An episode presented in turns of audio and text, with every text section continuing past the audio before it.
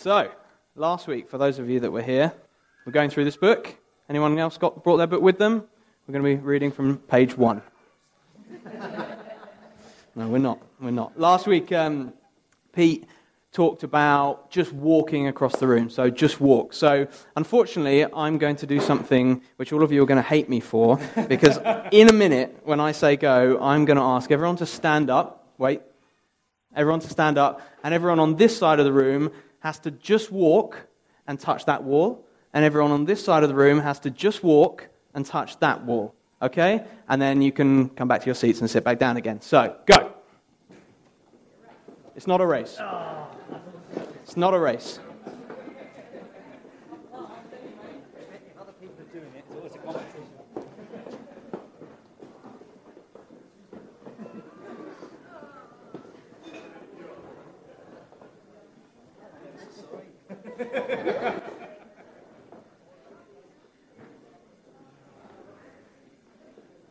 This side were much faster.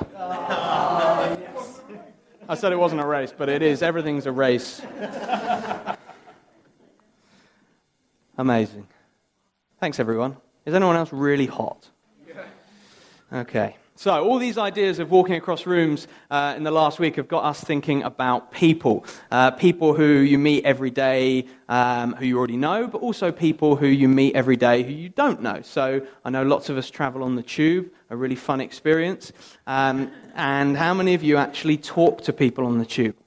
Not very many. So, We've been preoccupied with people. Last week was all about just walking across a room, um, listening to the Holy Spirit, and being obedient to his promptings just walking across the room. He's just doing what I asked. What are we supposed to be feeling? Are we supposed to be doing something? Was God supposed to be telling us to do something this week? Um, did any of you actually uh, do anything different this week because of last week's sermon? So I guess the idea is that we have a new perspective on evangelism. And um, I was trying to think of examples this week in which um, I'd had a new perspective on evangelism. And one thing that happened was we were at a Pizza Express on Monday, Abby and I. Uh, we had a couple of nights away, and we were at this restaurant, and um, we had the most uh, friendly waitress. And um, I can't remember her name, although she did tell me. And um, it wasn't very good, was it? That's not the point. So she works there two nights a week, and she has a few kids, and she was being really friendly, and she saw Levi, and she said, "Oh, isn't he cute?" and etc. etc. And he, she asked her, asked us his name, and we said, "Oh, it's Levi," and she said, "Oh, my nephew's called Levi." Okay, that's interesting. I haven't met anyone else called Levi. And then she goes, "And um, my other nephew's called Gabriel." And I was like, "Okay." Not many people have Levi and Gabriel as their names unless uh, they know about Jesus. Not saying anyone, but in general. So Abby asked, Oh, are they Christians? I was like, Yes. Okay, great. And then she immediately said, And so am I. And I met my husband at my church that I work at, and uh, I've been from, I'm living from Sweden, but we've been here 10 years, and this and that, and this and that. And we had an amazing conversation all evening about this girl and what she did, and um, this was up in Bicester. And um, actually, afterward, afterwards, Abby and I thought, well, that was really good, but and it felt a bit evangelistic, even though she was already a Christian. But actually, when you looked at this girl, she was walking across the room all evening, talking to every single table in exactly the same way.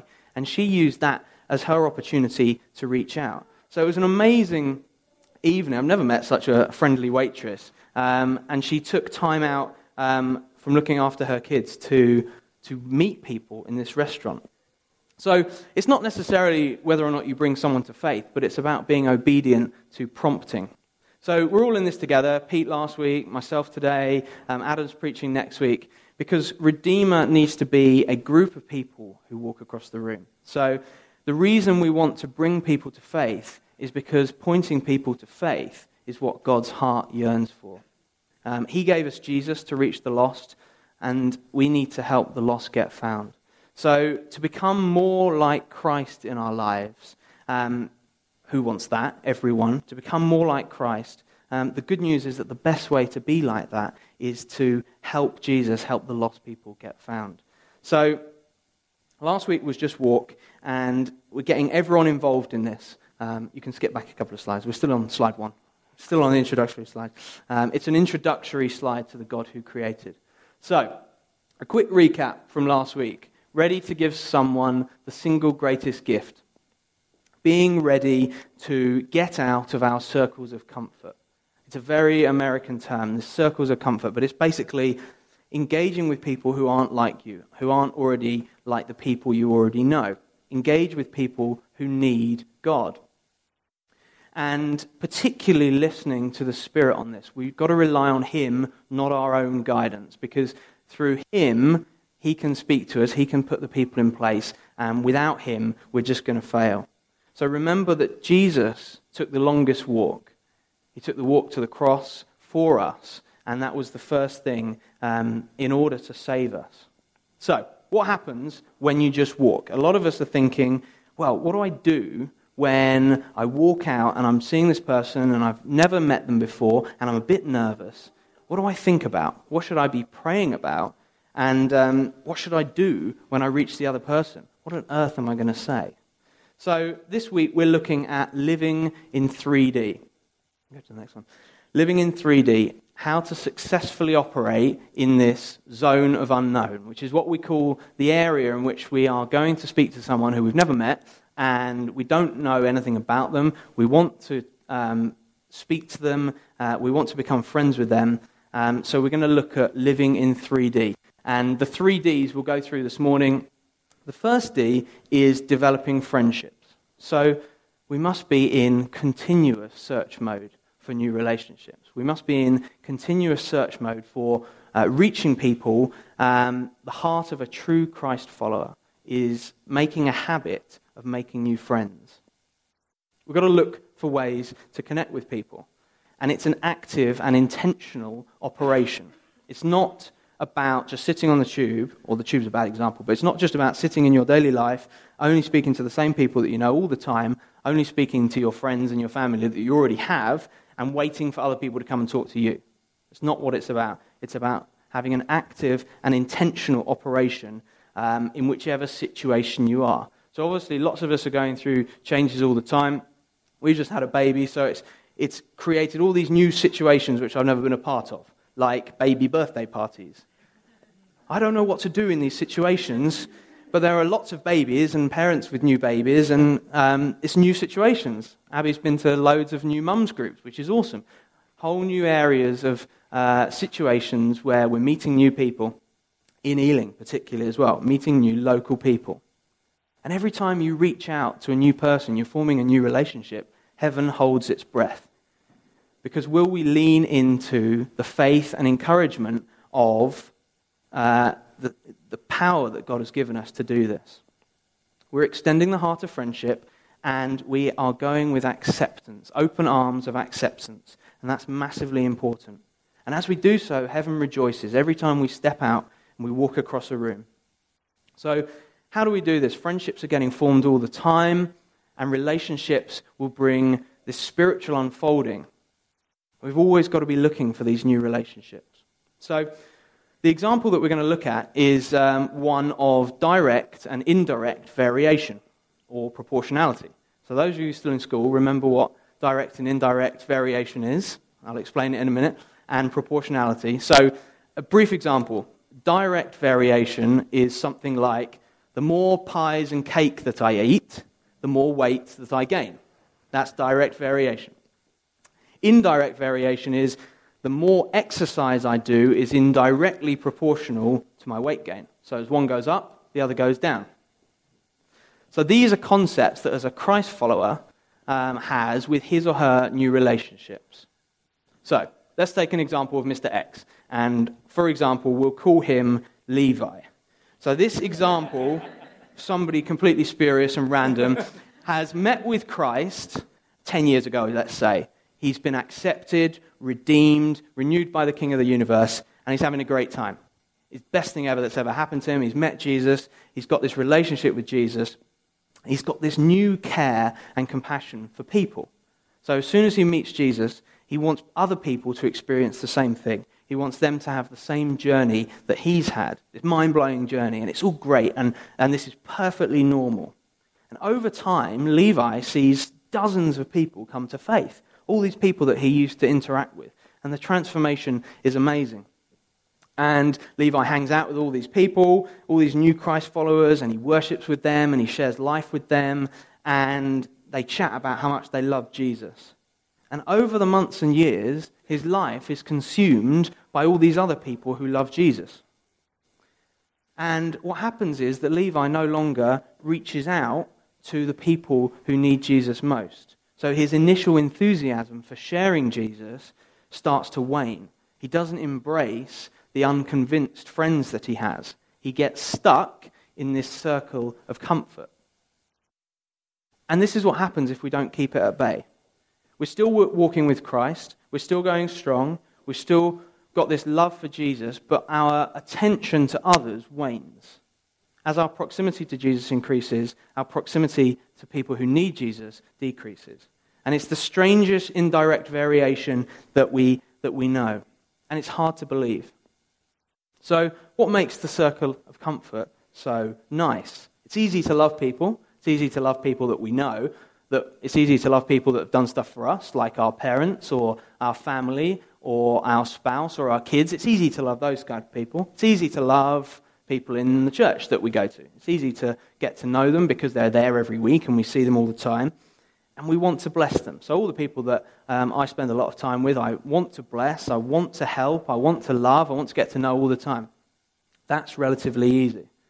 And it's easy to show that love, whether or not you make them dinner or you help them move house or any other things that are coming up in my life.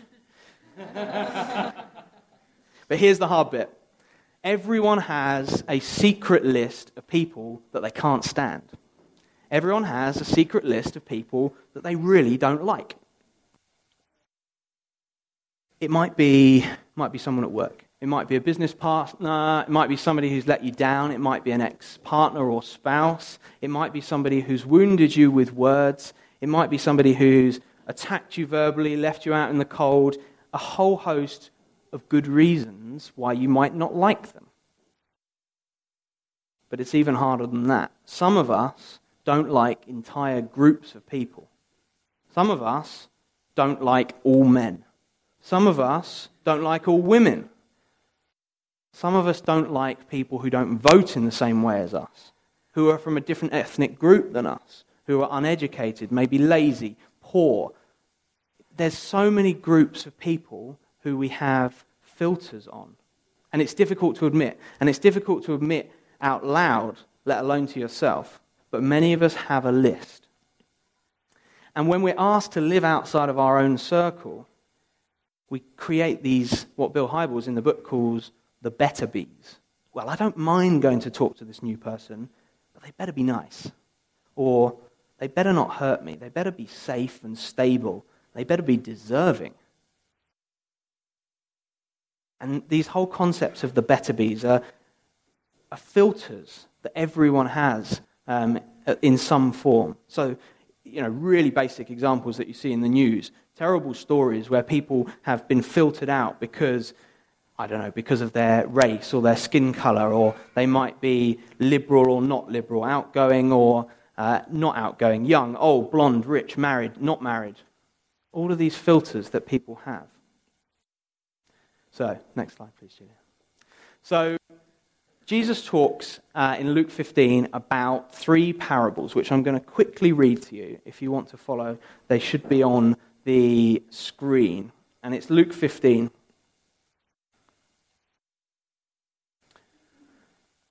Starting in verse 1. Now the tax collectors and sinners were all gathering around to hear Jesus. But the Pharisees and the teachers of the law muttered, This man welcomes sinners and eats with them. Then Jesus told them this parable. Suppose one of you has a hundred sheep and loses one of them. Doesn't he leave the 99 in the open country and go and find the lost sheep until he go after the lost sheep until he finds it? And when he finds it, he joyfully puts it on his shoulders and goes home. Then he calls his friends and neighbors together and says, Rejoice with me. I have found my lost sheep. I tell you that in the same way there will be more rejoicing in heaven over one sinner who repents than over 99 righteous people who do not need to repent. Or suppose a woman has ten silver coins and loses one. Doesn't she light a lamp, sweep the house, and search carefully until she finds it? And when she finds it, she calls her friends and neighbors together and says, Rejoice with me, I have found my lost coin. In the same way, I tell you, there is rejoicing in the presence of the angels over God, over one sinner who repents. Jesus continued, There was once a man who had two sons.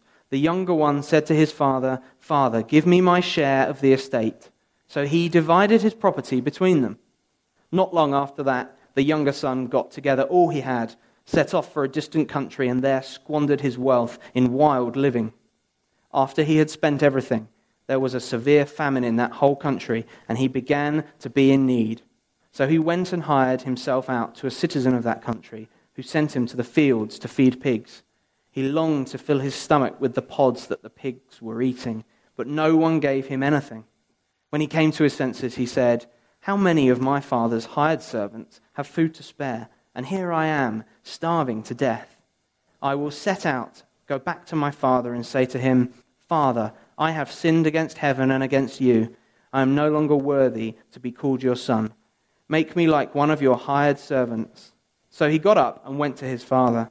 But when, while he was still a long way off, his father saw him and was filled with compassion for him. He ran to his son threw his arms around him, and kissed him.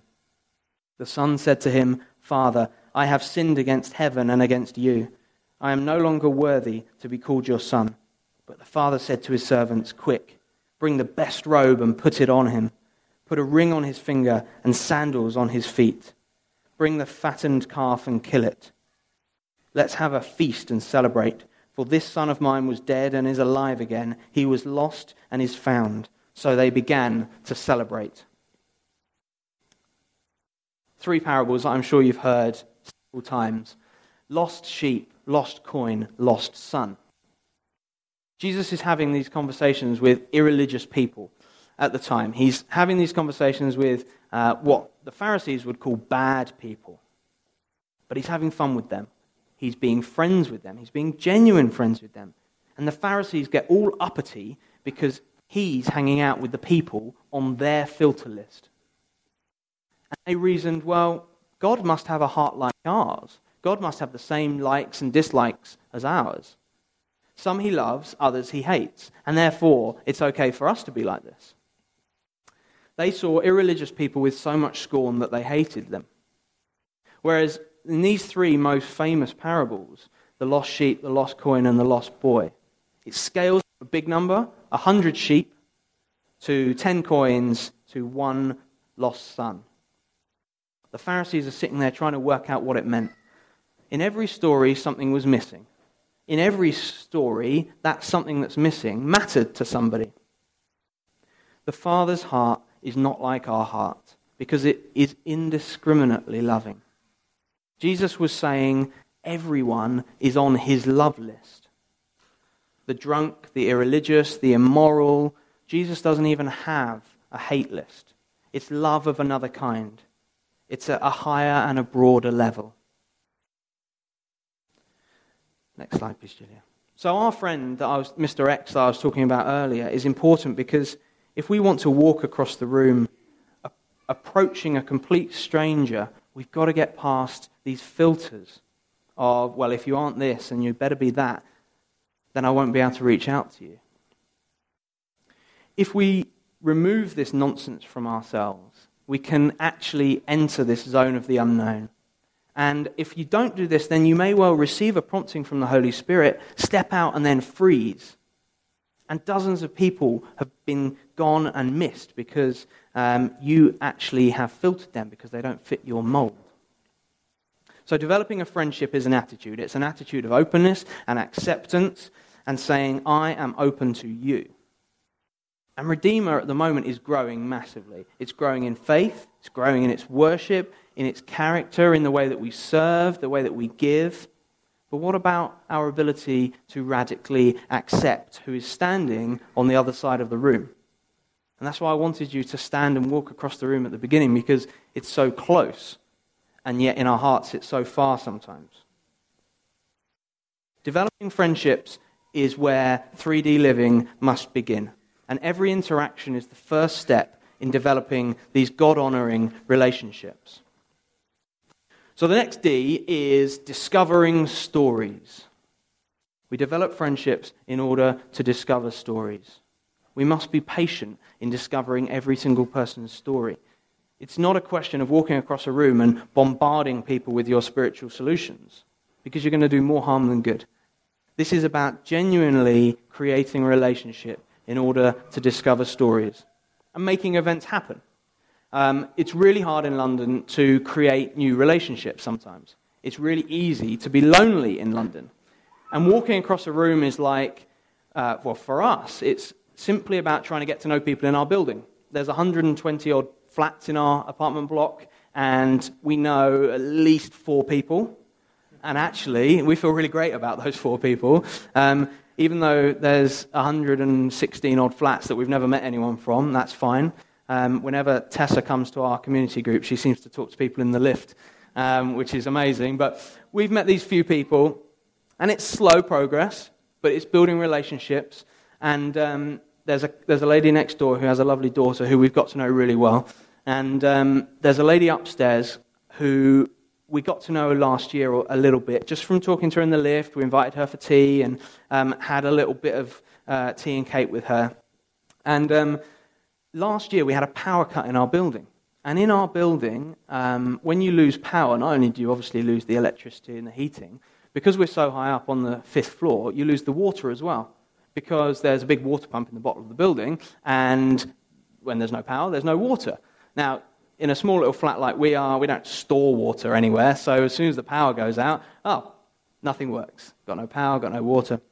And um, Abby nips upstairs to check if this friend of ours, Sapna, was all right, just to check um, if she needed anything because the power had gone out. And she said, Oh, actually, I, I'm, I'm in a bit of a fix. I'm in a bit of a bind because she um, is from a religion called Jainism. And she washes herself before every meal time. And she washes herself in this oil. And so what happened was she'd washed herself, and then the power had gone out at the point at which she had all the oil on her hair and stuff. Um, and so she was covered in oil but had no water in order to wash it off. So she said, You know, I've got no water. What should we do? And Abby said, Well, it's all right. We've got one of those five litre camping bottles of water in our flat. You can have that. So she came downstairs and got it and took it upstairs. Um, at which point I said, But that, that's our drinking water. What happens if the power doesn't come back on for a few hours? She's like, Yeah, but this is more important. yes, you're right, Abby. I need to move my heart. Anyway, so, so that was all good, and we were able to help her. But without that initial relationship, had we not already known about who she was and where she lived, we would never have been able to help her in that situation. And there's tons of stories around us being able to get to know people in our local area, discovering stories. Um, and that's why, you know, Pete talked about the opportunities we have in Redeemer to invite people, get to know them around the fireworks or the carols at Christmas, etc. But it's, faithfulness is about being a good friend. It's about having patience to uncover people's needs. Because genuineness in wanting to help them um, will help us become trusted friends, and God will bless that relationship. Um, I mean, the other thing I would say is that one thing I've found is that when you throw social events, don't have social events for your circle of comfort in church and circle of comfort in non church. That doesn't make sense. You've got to have friends who are interacting at whatever level they are. So, we're planting a seed. Have you ever been floored by the way a Holy Spirit moves and leads you in a situation? On Wednesday, I want to encourage you all in your community groups to discuss that, times at which you have really been moved by the Holy Spirit. I mean, the general stories that we get to know when talking to people are one thing, but you think about the 64,000 flyers that we've put out and every single flyer is going to somebody with a story. Now, I'm not expecting us to know those 64,000 stories, but when you go to an area, you do get a general story about the area when you're flyering. So if you spend a day in Southall flyering and a day in Acton or a day in Greenford, of which I've done all, they're completely different areas. The general story of the area is completely different. But unless you're willing to spend the time getting to know that area, you'll never get that understanding. So, some of you are sitting there going, I don't get it. I don't like leaving my nice, warm, fuzzy circle of comfort.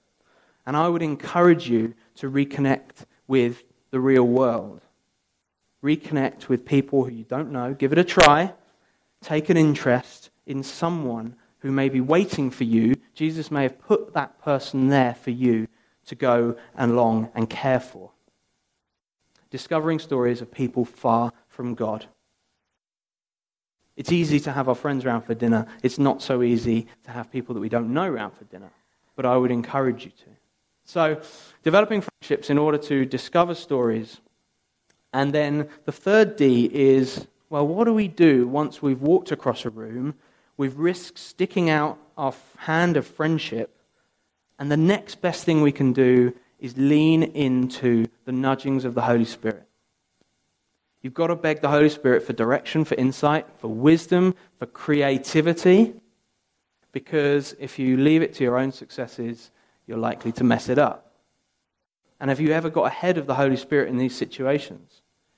Um, Abby said I could use this example, but she had a friend called Matt at school and at um, uni who used to pray as a youth group, used to go to church together, um, and eventually drifted away from church. Um, and Abby didn't discern the next steps, as the D is, discern appropriate next steps. She didn't do this, and actually she rushed in with a super spiritual story and drove Matt away even further. And, and I guess has regretted it since because once you've driven that, that kind of stake in the ground, you can't go back. Actually, the right thing to do would have been to discover the story of what was really going on in Matt's life in order to discern from the Holy Spirit what to do next. So we have these ideas, incremental things that warm us to uh, living with Christ. It's about listening, it's about um, being honest with one another. So when you ask someone, How is your week? How is your work? How is your wife? You've got to believe in that question. You've got to really honestly care. Don't ask it if you don't care. You've got to honor that person, and they will feel accepted and cared for. Think about the next steps that people took for us. So, for those of you sitting here going, Well, yes, I've accepted Christ and I believe in Jesus and, and I've had a great relationship with Him for 20 years, 30 years, three years. Think about the steps that somebody else took for you in order to understand, help you understand this fantastic God's grace filled love for us. Write them down, send them a postcard. They may not even know that they had that influence in your life. The next slide. There's a story in Mark 3 um, around a guy with a withered hand who ha- had no arm. I don't, I don't know quite what was wrong with his hand, but he couldn't use it, um, and he was begging. And um, the Pharisees tried to trick Jesus by taking this guy to Jesus on the Sabbath and trying to see what he would do, whether or not he would heal the guy on the Sabbath, which is, you know, working in their view, um, or whether or not he would just let this guy stay with a withered hand. And was, they were trying to trick Jesus, and Jesus gets really angry. And it says in, um, in Mark 3 5 that he was furious at their hard nosed religion. So he said to the guy, Hold out your hand. And it was instantly healed. It was as good as new. He makes no apologies for healing this guy. His whole cause was about healing. But actually, we have the privilege of reaching out to people with the same radical love and acceptance that Jesus had at that time to wherever we meet people. It's the same irrepressible acceptance that Jesus had. We have that privilege of reaching people with that same acceptance. And this, you know, everyone here is, is a story of Jesus' acceptance. Everyone here is a story of when we were withered, either physically or emotionally, or we were withered minds or bodies. And Jesus has come to heal us. So, in the next, in the next week, as we go forward, we have the opportunity to satisfy um, ourselves for the glory of God by developing these new friendships. All sorts of people, withered in all sorts of different ways. Discovering the stories, remembering to keep focus on them, not on us. It is not about you remembering to keep focus on them, and discerning next steps. Let the Spirit guide every single one of our next actions. Because this week, let us be spiritually alert to his promptings. As we sing a song at the end, I want you to all be saying to the Holy Spirit, Lead me. Lead me in the Holy Spirit for his promptings. Because he is there wanting to help you. And if you choose to be obedient to his promptings this week, you look back next Sunday when we go through the third session of this series and say, This week was well lived.